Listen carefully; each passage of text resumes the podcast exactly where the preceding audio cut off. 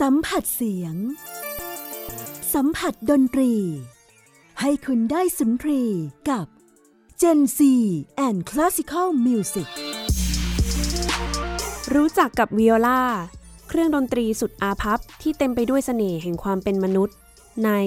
Gen C and Classical Music กับมุกนัฐถาคนขจร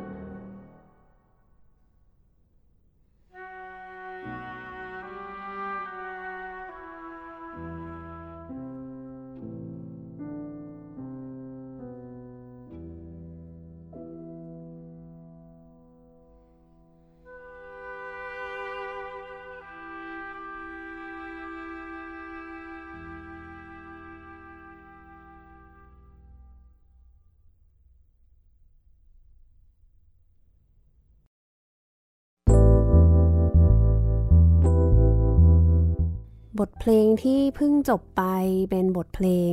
สำหรับโอโบวิโอลาและเปียโน ซึ่งประพันธ์โดยนักประพันธ์ชาวเยอรมัน August Klughardt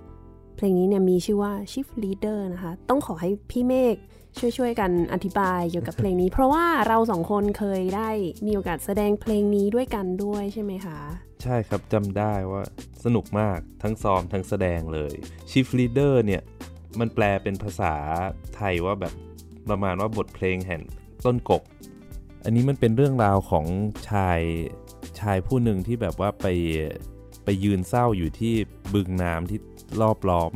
คือฉากของทั้งเพลงเนี่ยครับอยู่ที่บึงที่มีต้นกกมากมาย แล้วก็เป็นชายไปบรรยายความเศร้าโศกที่ไม่ได้อยู่กับหญิงที่รักที่บึงนั้น แล้วก็ออกมาเป็นบทเพลงนี้ครับค่ะท่อนแรกก็จะเป็นคล้ายๆกับอยู่ในความฝัน ใช่แล้วคก็รับจะมีท่อนที่เป็นพายุ แล้วก็มีอะไรนะที่ตอนนั้นเราเคยเล่ากันมองเห็นหญิงสาวสะท้อนจากในน้ำใช่ มันจะเป็นซีนเหมือนคล้ายๆ ในหนังนิดนึงแบบพอพอฟ้าผ่าแล้วแบบใจเราคิดถึงหญิงสาวคนนั้นอยู่แล้วก็แบบเฮ้ยเห็นหน้าเขาอยู่ในน้ำอะไรอย่างเงี้ยถ้าท่านผู้ฟังสนใจสามารถไปลองหาฟังกันได้นะคะ มีทั้งหมด 5 ท่อนด้วยกันไพเราะมาก ๆ เลย ครับผม ค่ะวันนี้เราก็อยู่กันกับพี่เมฆมิติวิสุทธ์อัมพรนะคะ สวัสดีค่ะ สวัสดีครับน้องมุกค่ะ พี่เมฆเคย มาพูดคุยกับเราในรายการแล้วครั้งหนึ่งเนาะที่ตอนนั้นเราคุยเรื่องเอ่อ Brahms โยฮันเนสบรามส์กับโรเบิร์ตชูมันคลาร่าชูมันใช่ครับผม นี่พี่เมฆผู้เล่าเรื่องรักสามเศร้า ขอบคุณน้องมุกตอนนั้นด้วยที่ชวนมา เพราะว่า หลังจากที่ต้องทำ research เกี่ยวกับเรื่องนี้เนี่ยก็ทำให้เราแบบว่าต่อยอดความรู้ไปได้อีกมากมายเวลาเราเล่นบทเพลงต่างตอนนั้นนี่เป็น Talk of the Town ไปช่วงหนึ่งเลยนะคะ ที่ทุกคนบอกว่า อุ้ยพี่เมฆมีรักสามเศร้าเหรอๆน้องมุกเขาพาดพาดหัวรายการได้เก่งนะ ต้องต้องบอกว่าโปรดิวเซอร์ The เป็นคน Viral คิดสุดยอดมากเลยค่ะ ถือโอกาสนี้มาเล่า เรื่องของเครื่องดนตรีที่พี่เมฆเล่นเลยนั่นก็คือเครื่องวิโอลาที่ท่านผู้ฟังอาจจะนึกภาพไม่ออกหรือว่าไม่คุ้นเคยกับเสียง สักเท่าไหร่แบบว่าเออพอเห็นภาพอาจจะนึกว่าเป็นวิไวโอลินครับหรือว่าพอได้ยินเสียงอาจจะไม่มั่นใจว่าเอ๊ะนี่มันเสียงเครื่องอะไรกันแน่ วันนี้พี่เมฆจะมาไขข้อข้องใจจะมาเล่าให้เราทุกคนได้รู้จักกันนะคะ คือวิโอลาเนี่ยผมค่อนข้างมั่นใจว่า ผู้ฟังส่วนใหญ่เนี่ยยังไม่รู้เลยว่ามันคืออะไร อาจจะไม่แน่ใจเลยด้วยซ้ำว่าตัวเองเคยได้ยินเครื่องดนตรีชิ้นนี้มาก่อนหรือเปล่าค่ะก็ขออธิบายก่อนว่าวิโอลาเนี่ยหน้าตาเหมือนไวโอลินเลยอืมปัจจุคือปัจจุบันนี้วิโอลารูปร่างเหมือนไวโอลินทุกอย่าง แค่มันจะมีขนาดใหญ่กว่าประมาณ 1 นิ้ว 2 นิ้ว เพื่อให้สายที่ขึงลงมาเนี่ยให้เสียงที่ต่ำกว่าไวโอลินวิโอลินเนี่ยมี 4 สายก็คือสายสูงสุดก็คือสาย E สาย A สาย D สายแล้วก็สาย G ต่ำสุด แต่วิโอลาจะไม่มีสาย E แต่จะเพิ่มเสียงที่ต่ำลงไปก็คือสาย C ครับเป็นไวโอลินที่มีเสียงต่ำกว่า จะว่าอย่างนั้นก็ได้ อันนี้คือยังสีบนบ่านะครับ อย่าอย่าไปนึกภาพเชลโลที่สีอยู่ระหว่างขาระหว่างขาใช่ อันนี้เรายังสีอยู่บนบ่าอยู่วิโอลาเนี่ยเป็นเหมือนเครื่องดนตรีอาพับชิ้นหนึ่งคือ ไม่ค่อยมีคนรู้จักถูกล้ออยู่บ่อยๆ เป็นเสียงกลางของกลุ่มครอบครัวเครื่องสาย หรือหลายคนก็บอกว่าเหมือนลูกคนกลางอะคือพี่สาวเนี่ยไวโอลินก็มีเสียงที่สวยสดงดงามกังวานสดใส สามารถเล่นอะไรได้วิจิตรมาก คนก็เลยชอบมีความเป็นดาราอยู่เชลโลก็มีเสียงทุ้มมีเสน่ห์อ่อนหวานนี่คนก็รู้จักเชลโลแต่วิโอลาเนี่ยมันคืออะไรมันมันอยู่ตรงกลางเนี่ยก็ มีคนเปรียบได้ว่าเหมือนซินเดอเรลล่าอืมซินเดอเรลล่า ใช่ครับก็คือถูกแม่เลี้ยงให้แต่งตัวซอมซ่ออยู่ในกวาดบ้านอยู่ที่บ้านไม่ให้ออกไปงานเลี้ยงต่าง ๆ อะไรอย่างนี้ โอ้ยน่าสงสาร ใช่แล้วคนก็มักจะรอวิโอลาว่านักวิโอลาเนี่ยเล่นไม่เก่งด้วยความที่เครื่องมันใหญ่งุ่มง่ามด้วยไง คนก็จะแบบพอมันเล่นยากแล้วก็เล่นเพี้ยนเสียงก็ออกมาช้าจังหวะไม่ตรง ก็ เราพักเรื่องอาภัพไว้เท่านี้ก่อน เปิดรายการกันมาแบบอาภัพมาก อย่างด้วยความน้อยใจ นี่คือความในใจของคนเล่นวิโอลา ต้นกำเนิดของวิโอลาจริง ๆ เนี่ย ต้นแบบว่าชาติตระกูลไม่ได้แบบว่าต่ำต้อยแบบนี้มาไม่อานะคภัรัพแบบนี้ใช่ เดี๋ยวผมขอเล่าย้อนไปแล้วกันเกี่ยวกับการกำเนิดเครื่องสายตั้งแต่ก่อนมีไวโอลินวิโอลาเลย แต่ก่อนเขา เขาเรียกเครื่องสายว่าเป็นพินหรือไลราอะไรเงี้ยครับเขาก็จะเอาไม้ท่อนใหญ่ ๆ ท่อนหนึ่งมาเลย ผู้ฟังลองจินตนาการตามนะครับว่าเขาเอาก็มาแกะสลักให้มันเหมือนเป็นช้อนใหญ่ๆอย่างเงี้ยอืมแล้วก็มีไม้แผ่นหน้าปิดแล้วก็ขึงสาย แล้วก็แต่ละที่ก็จะเอาไม้สีจะดีดอะไรอย่างงี้ก็ว่ากันไป จะเอาไว้บนตักเอ่อบางอันเขาเอาขึ้นมาสีอยู่บนไหล่ก็เรียกว่าลายลาดาบราโชก็คือพิน ที่อยู่บนวางไว้บนแขนสีบนไหล่อืมมันอยู่อย่างนั้นมาประมาณ 500 ปี แล้วก็พัฒนาขึ้นมาเรื่อยๆ เป็นเอ่อเขาเรียกว่าเอ่อ VO หรือ Viola เนี่ยครับ อันนี้อย่าเพิ่งสับสนกับเครื่อง Viola นะ เพราะว่าภาษาอิตาเลียน คือผมก็ไม่ได้เชี่ยวชาญภาษาอิตาเลียน แต่ว่าเขาบอกว่ามันคือ Viola เนี่ยมันแปลว่าซอซอฝรั่งแต่ก่อนเขาคงไม่คิดว่าซองมันจะออกไปทั่วโลกขนาดนี้หรอก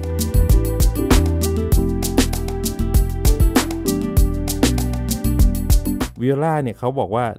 ตอนแรกผมบอกเป็นลูกคนกลางอะไรอย่างนี้ใช่ไหมแต่ว่า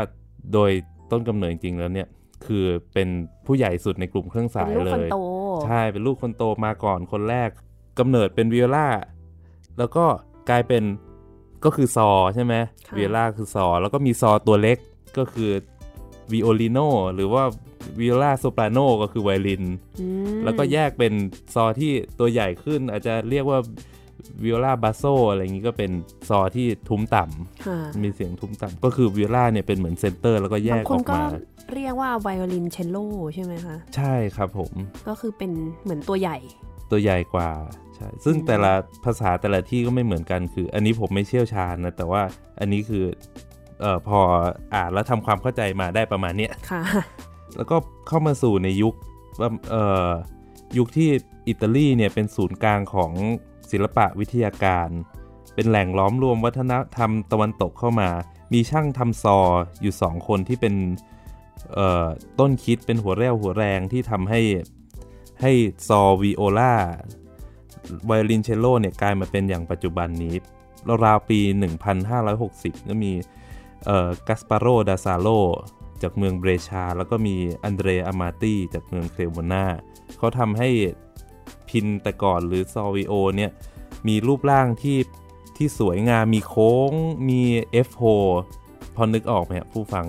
ก็คือเครื่องไวโอลินเนี่ยมันจะมีรูอยู่ตรงมีรูอยู่สองด้านของของ body ของร่างกายของมันเนี่ยเป็นเหมือนตัว F เขาก็เรียกว่า F โฮซึ่งสองคนเนี้ยเขาก็ก็พัฒนาไปจน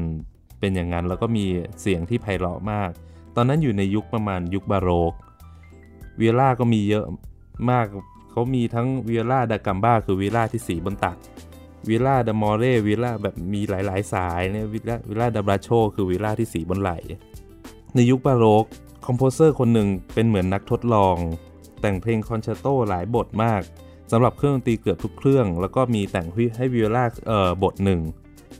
เทเลมาน ก็เดี๋ยววันนี้ผมเอามาให้ท่านผู้ฟังฟัง สั้นๆนะคะใช่วันนี้ครับจะได้ฟังหลาย ๆ เพลงเลย ท่อนเร็วใช่ครับ ค่ะ เดี๋ยวไปรับฟังกันได้เลยค่ะ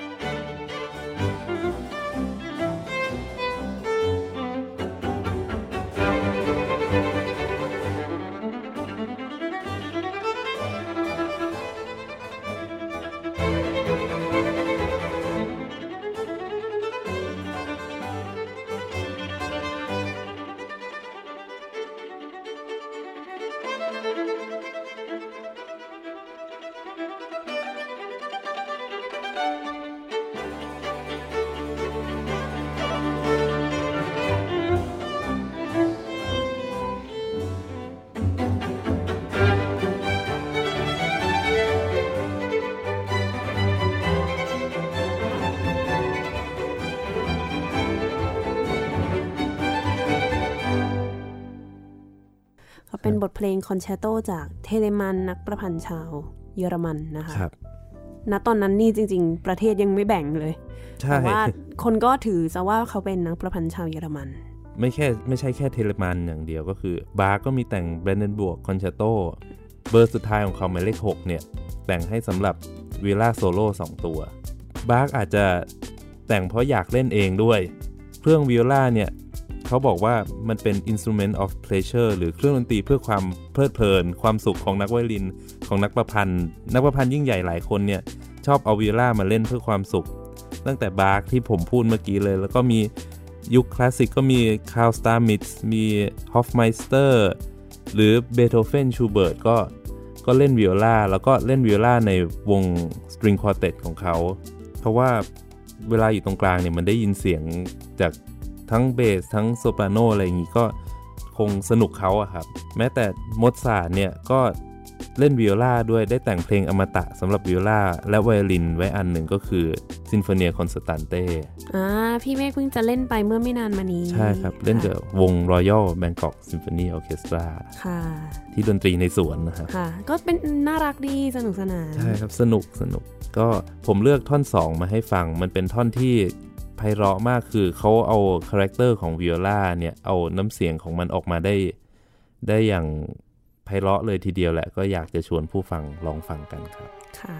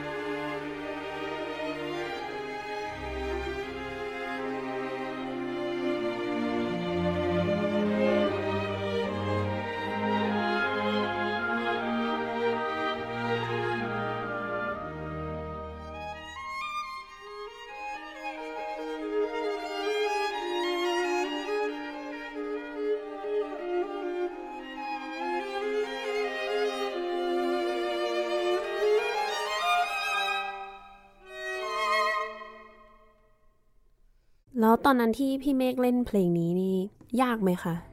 ไม่ง่ายเลย เห็นมีไล่ๆเต็มเลยด้วยใช่ไหมคะ ใช่ครับ คือบทเพลงของโมซาร์ทเนี่ยไม่ได้ยากแค่ เพราะว่าโน้ตมันเยอะอย่างเดียว ด้วยความที่โมซาร์ทแต่งขึ้นมาแล้ว มันเราไม่ได้เด่นแค่ไวโอลินกับวิโอลาที่โซโล่ด้วยกัน แต่ว่าวงเนี่ยเขาก็คำนวณมาอย่างดีว่าharmony ตรงนี้จะต้องลงกับตรงนี้ อันนี้จะต้อง อะไรพวกนี้มันก็ทำให้เราไม่ใช่แค่แบบว่าเล่นโซโล่เฉิดฉายคนเดียวแล้วให้คนอื่นตาม แต่เราต้องฟังฟังเยอะๆครับ ฟังทุกคนที่เล่นด้วยกับเราพอเรามาถึงยุคโรแมนติกแล้วเนี่ยยุคโรแมนติกมันก็บอกแล้วมันเป็นแบบยุคของความเป็นตัวเองของปัจเจกเป็นยุคของฮีโร่แล้วก็เราก็เลือกฮีโร่กันมา แบบว่าหนึ่งเครื่องไม่ใช่วิโอลาแต่เป็นไวโอลิน โถด้วยด้วยความที่ด้วยความเรียกว่าความสมบูรณ์แบบของเครื่องละกัน เอ่อขนาดเครื่องการเล่นวิธีการเล่นแล้วก็ความสดใสกังวานของเสียงมันเนี่ย แบบว่าต้องยกให้เขาจริง ๆ ยุคนี้มันก็เลยเพลงสำหรับวิโอลาน้อย แล้วก็บทบาทที่ composer ให้กับวิโอลาเนี่ย มันก็จะคือสมมติถ้าเกิดเวลาผู้ฟังฟังเพลงเนี่ย แล้วเอา part ไวโอลิน part อื่นออกหมดเลยเหลือแต่ part วิโอลาเนี่ยมันจะฟังไม่ค่อยรู้เรื่อง ไม่ไพเราะเหมือน part อื่น คนก็จะไม่ค่อยอยากเล่น คนที่มาเล่นก็จะเป็นแค่แบบว่าเหมือนนักไวโอลินที่ไม่สามารถสู้ไวโอลินคนอื่นได้อะไรเงี้ยเก่งไม่พอ ใช่ก็ต้องมาเล่น ไม่ใช่แค่ ด้านด้านฝีมือการเล่นอย่างเดียว ด้านการทำเวลาด้วยเพราะเพลงน้อยลงเนี่ย คนทำก็ผลิตน้อยลง มีการสำรวจเนี่ยครับเเครื่องดนตรีในแต่ละออร์เคสตราเขาพบว่าเครื่องดนตรีส่วนใหญ่เนี่ยทำตั้งแต่ปี 1560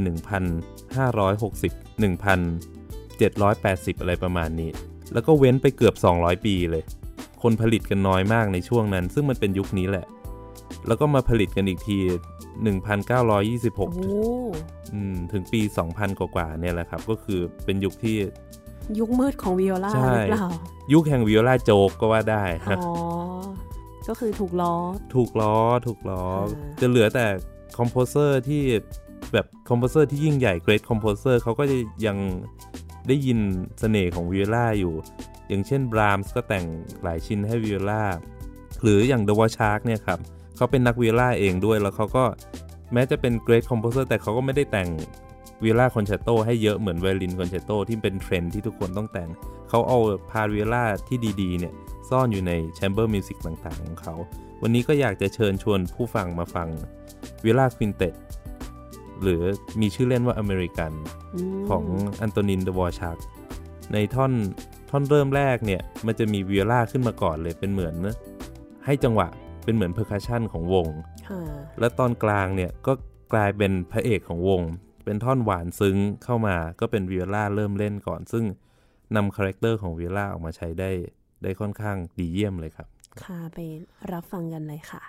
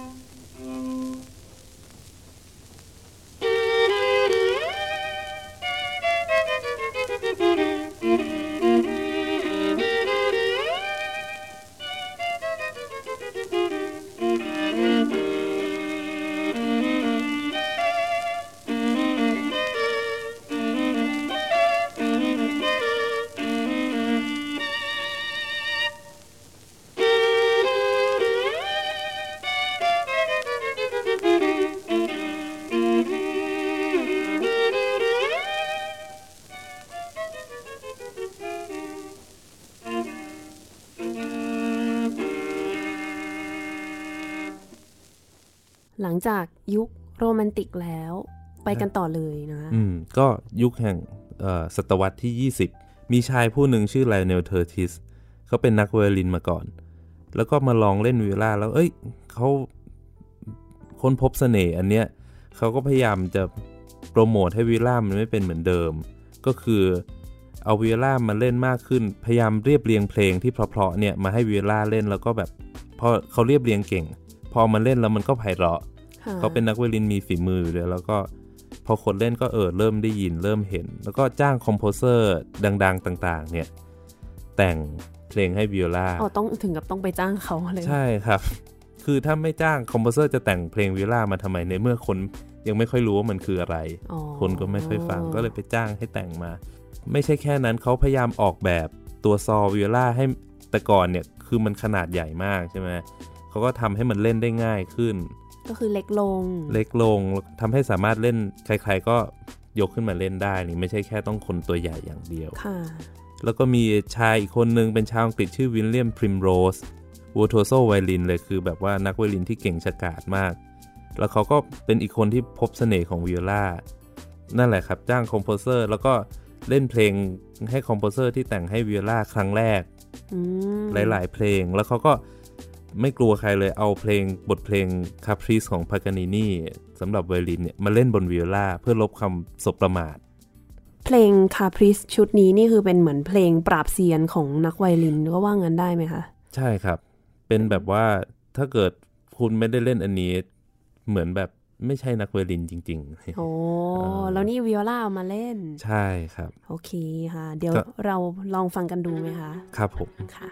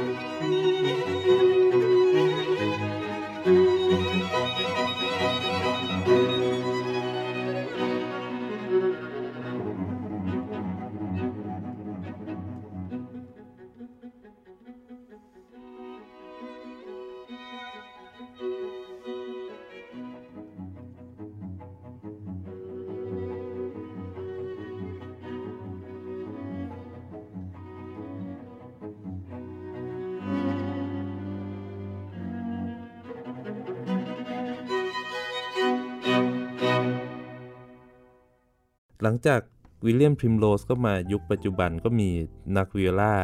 ที่จริงจังกับวิโอลาจริง ๆ อยู่มาก คนหนึ่งที่ทำให้วิโอลาเหมือนเป็นแบบว่าไม่ใช่เครื่องดนตรี แบบรองบ่อนอีกต่อไปชื่อก็เขาชื่อยูริบัชเมตเป็นนักวิโอลาชาวรัสเซีย คนนี้เนี่ยคือ look เขาเหมือนเขาเรียกว่าอะไร rock star คือแบบว่าผมยาวอ๋อ เออไว้ผมยาวแล้วก็แบบว่าแต่งตัวแบบเหมือนนักเขาเป็นนักกีตาร์ด้วยโอ้เท่เลย เออ นั่นแหละก็เหมือนแบบเอ้ยเล่นวิโอลาแล้วก็เท่ระเบิดเหมือนกันได้นะ พี่เมฆต้องเอาบ้างแล้วปะคะ หน้าไม่ได้ครับ ต้องไปเปลี่ยนทรงผมใหม่อาจจะได้อยู่ ทรงผมได้ฝีมือก็ยังไม่ได้อยู่ดี คนนี้เนี่ยสกัดความความพิเศษ characterพิเศษของวิโอลาออกมาสุดขีดมากคือคนฟังฟังแล้วอึ้งว่าแบบเฮ้ย อันนี้นี่แบบว่าเราเหมือนผู้ฟังเนี่ยแบ่งได้แล้วว่าวิโอลากับไวโอลินมันเป็นสัตว์คนละชนิดกันนะ แมวกับเสืออะไรอย่างเงี้ยมันคล้ายแต่ไม่ใช่ ใช่ครับ เนี่ยแหละวิโอลาก็ค้นพบความเป็นตัวเองมากขึ้นแหละ composer ที่ทั้งเป็นนักวิโอลาแล้วเป็นนักประพันธ์ด้วยก็ที่ดัง ๆ มากก็อย่างเช่นพอลฮินเดมิธเป็นนักวีล่าแล้วก็เป็นคอมโพเซอร์ที่ที่ได้รับการยอมรับในสมัยนั้น ไม่ใช่แค่แบบว่า นักประพันธ์กระจอกงองอยที่เล่นวีล่าแต่ว่าเขาเขายอมรับกันว่าคนนี้เนี่ยแหละเจ๋งเขาก็แต่งเพลงให้วิลล่ามากมายที่ดังที่สุดเนี่ยเขาเรียกว่า Sonata for Solo Viola อันนี้เขาแต่งได้แบบฟังแล้วมันแน่นอน คือในยุคที่เยอรมันเต็มไปด้วยอุตสาหกรรมความวุ่นวายเนี่ยเขาก็แบบได้แรงบันดาลใจมาแต่งเพลงนี้สะท้อนสังคมในช่วงนั้นให้พวกเราฟังกันเป็นเพลงสั้น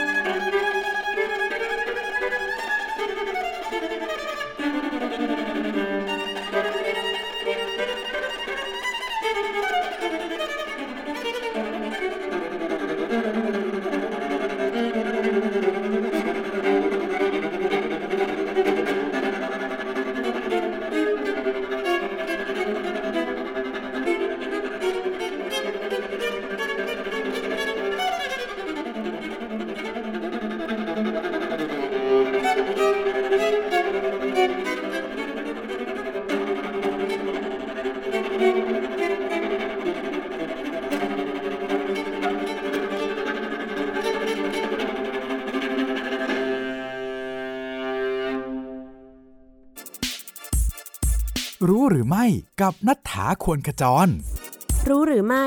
เบโธเฟนเป็นบุคคลที่มีอิทธิพลมากที่สุดของนักประพันธ์ดนตรีคลาสสิกตะวันตก KAIST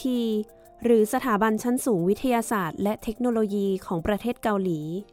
ได้ทำการพัฒนาระบบอัลกอริทึมฟิสิกส์เพื่อศึกษาและวิเคราะห์บทเพลง เปียโน 900 บทเพลงจากนักประพันธ์ 19 คน โดยผลจากการวิจัยนี้พบว่า ในบรรดานักประพันธ์ที่มีชีวิตในช่วงปี 1700 ถึง 1900 เบโธเฟนเป็นผู้ที่มีอิทธิพลต่อเพลงของนักประพันธ์ท่านอื่นมากที่สุด โดยเขาเป็นอิทธิพลหลักตั้งแต่ในยุคโรแมนติก และยาวนานไปจนเกือบ 100 ปีหลังจากที่เขาเสียชีวิตลง นอกจากนี้ ผลการวิจัยยังระบุว่าแฮนเดลคือผู้ที่มีอิทธิพลต่อนักประพันธ์ท่านอื่นในยุคบาโรก ส่วนในยุคคลาสสิกคือโมซาร์ทและไฮเดน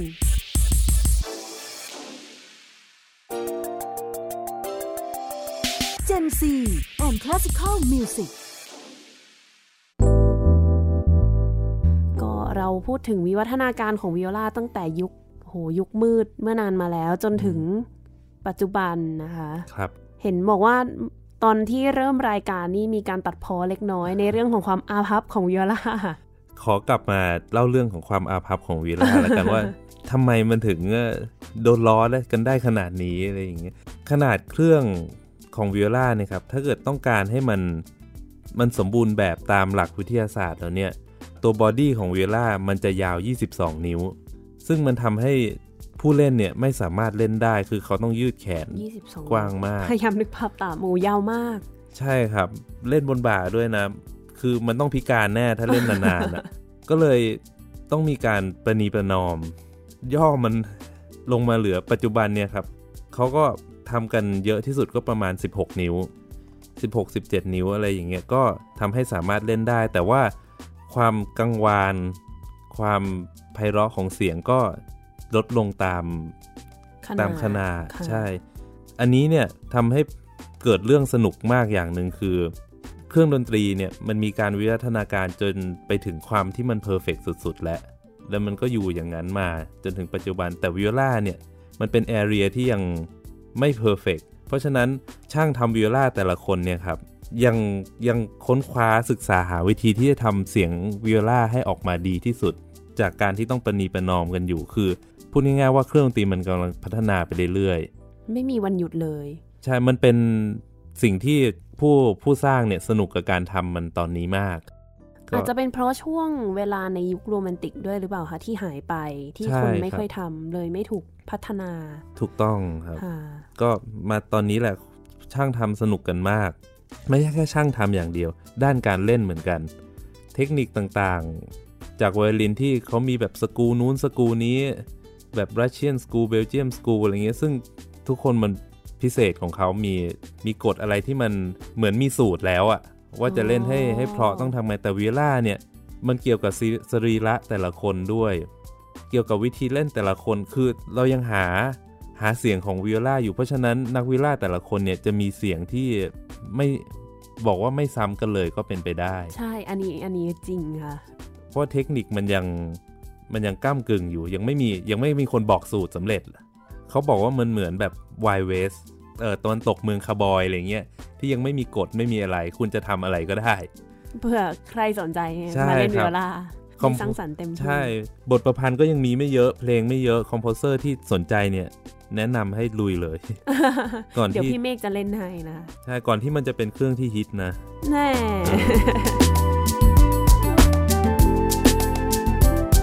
ตอนแรกผมบอกว่าเครื่องวิโอลาเป็นเครื่องแห่งการประนีประนอมใช่ไหมจากขนาดเครื่องและไม่ใช่ขนาดเครื่องอย่างเดียวเอ่อฟังก์ชันของมันในในการเล่นในวงด้วย คือหน้าที่ของวิโอลาเขาเนี่ยเราจะต้องช่วย support คนนู้นคนนี้เสมอ อย่างเช่น ถ้าไวโอลินเล่นอันนี้เราก็ต้อง support เชลโลเล่นนี้คือ เป็นคนที่อยู่ตรงกลางครับ เป็นคนคอยคอยเป็นเสียงกลางที่คอยเชื่อมเสียงสูงและเสียงต่ำให้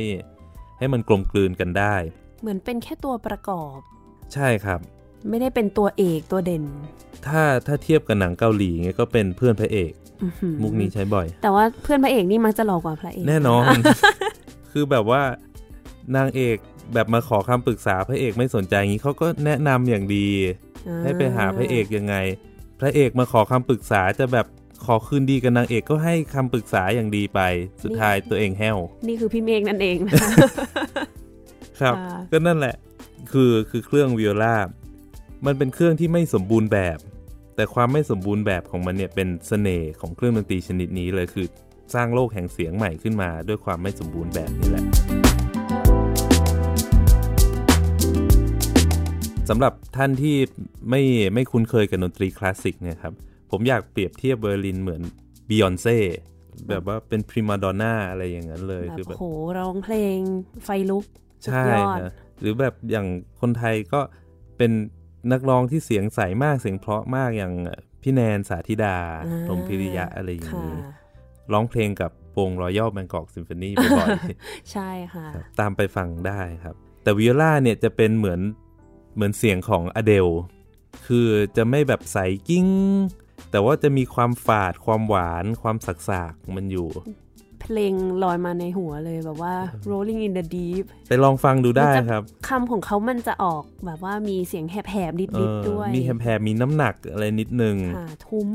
ใช่ครับค่ะเป็นเสน่ห์อีกอีกแบบหนึ่ง อันนี้แหละผมเห็นเป็นเป็นเหมือนเสียงวิโอลาหรือแบบถ้าอย่างคนไทยก็เหมือนเสียงน้องอิมเมจอะไรเงี้ยซึ่งแบบจะมีความ dark นิดนึงค่ะด้วยความที่ไม่สมบูรณ์แบบของมันเนี่ยมีคีตกวีชาวเยอรมันคนหนึ่ง ชื่อริคาร์ดสเตราส์ เขาได้แต่งเพลงบทเพลงเพลงหนึ่ง ชื่อดอนคิโฮเต้ซึ่งเอ่ออ้างอิงมาจากบทประพันธ์เรื่องดอนคิโฮเต้เนี่ยแหละ ก็คือค่ะมันเกี่ยวกับชายคนหนึ่งที่เป็นแบบเป็นไอ้ขี้แพ้ ไม่มีงานทำอะไรอย่างนี้ แต่ว่าเพ้อฝันว่าตัวเองเป็นเป็นฮีโร่คนหนึ่งเป็นเป็นพระเอกในหนังอะไรเงี้ยเป็นอัศวิน แต่ว่าความจริงแล้วเนี่ยเขาเป็นแบบ คนตกงานเออะไรย่างงี้เนอะไม่รู้จะทำอะไรแล้วเขาก็มีแบบว่าริ้วล้ออยู่คนหนึ่ง ชื่อซานโชพันซาเป็นคนอ้วนชอบกินหิวบ่อยๆ ชอบกินเหล้าแล้วก็แบบว่าติดตามลูกพี่คนเนี้ยไปทุกที่แล้วก็แบบว่าอยากให้พี่แบบลูกพี่โปรดเขาบ้างอะไรอย่างนี้ บทเพลงนี้เนี่ยสเตราส์แต่งมาให้เชลโลโซโลเชลโลเนี่ยเป็น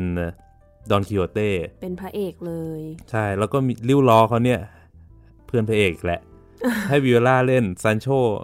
พันซาเนี่ยเป็นวิโอลาแล้วก็ผมคงผมคิดว่าสเตราส์คงเห็นความความเป็นมนุษย์มาก ๆ ในในเครื่องดนตรีชิ้นนี้ ซึ่งแบบซันโชพันซามีคือแบบว่า หิวอ้วนอ้วนอุ้ยอ้ายติดเหล้าอยากเป็นที่โปรดปราน ไม่ใช่เทพบุตรงดงามอะไรประมาณนั้นค่ะ เดี๋ยวลองฟังดูครับ ผมมี excerpt คือตัวอย่างเล็กค่ะๆที่วิโอลาเล่นเป็น character ตัวเนี้ยมาให้ผู้ฟังฟังกันแป๊บหนึ่ง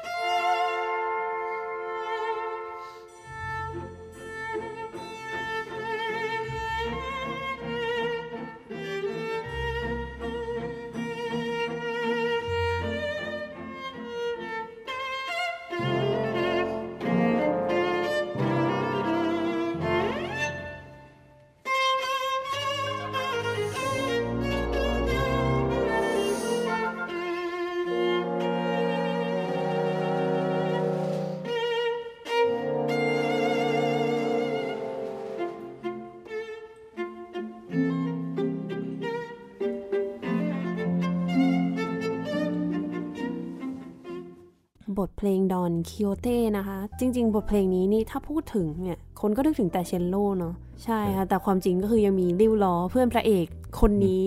ใช่วิโอลานั่ติดนเองตามเสมอ มาถึงช่วงสุดท้ายแล้ว ผมอยากเล่าเกร็ดเล็ก ๆ น้อยๆอันหนึ่งให้ฟังว่า นักประพันธ์ที่ยิ่งใหญ่หลายคนเนี่ยเขามักจะเขียนบทเพลงให้วิโอลาในช่วงท้ายๆของชีวิตของเขา ในช่วงที่ปรงตกก็เนี่ยแหละเลือกวิโอลาให้เป็นให้เป็นเครื่องดนตรีที่บอกความในใจบอกความลับที่ผ่านมาอะไรอย่างนี้เล่าเรื่องได้หมดอืมก็จะมีเอ่อดิมิทรีชอสตโควิชแต่งเพลงวิโอลาโซนาต้าบทเพลงสุดท้ายเลย ก่อนเสียชีวิตโอ้ครับ แล้วก็มันมีความพิเศษมากคือถ้าเกิดเราดูในสกอร์ในท่อนสุดท้ายเนี่ย ก่อนจะจบมันจะ คืออันนี้ดูเป็นกราฟิกเลยนะ มันจะเหมือน เหมือนในโรงพยาบาลแล้วก็แบบมีเส้นหัวใจอะขึ้น แล้วก็ติดติดติดติดติดติดแล้วก็เรียบอืมแล้วก็หายไป บาร์ต็อกเบลาบาร์ต็อก